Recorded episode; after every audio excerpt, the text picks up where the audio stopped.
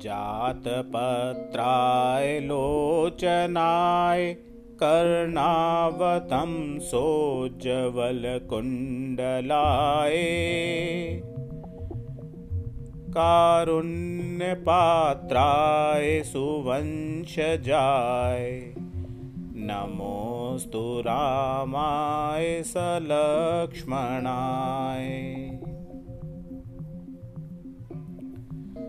विद्युन्निभाम्भोदसुविग्रहाय विद्याधरे संस्तुतसद्गुणाय वीरावतराय विरोधिहर्त्रे नमोऽस्तु रामाय सलक्ष्मणाय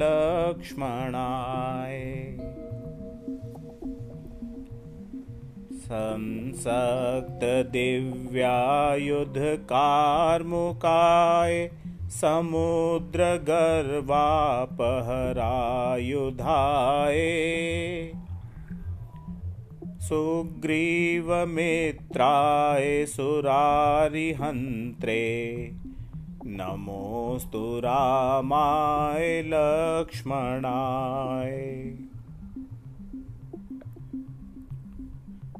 पीताम्बरालङ्कृतमध्यकाय पितामहेन्द्रामरवन्दिताय।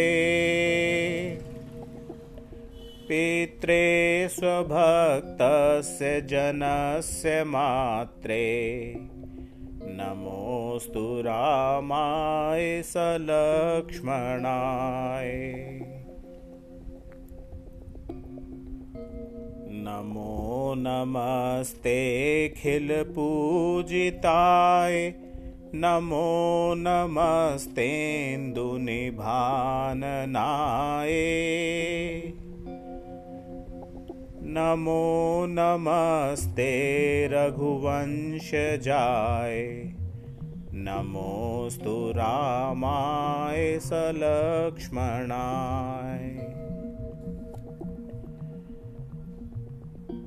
इमानि पञ्चरत्नानि त्रिसन्ध्यं य पठेन्नर सर्वपापविनिर्मुक्तः स याति परमां गतिम्। इति श्रीशङ्कराचार्यविरचित श्रीरामपञ्चरत्नं सम्पूर्णम्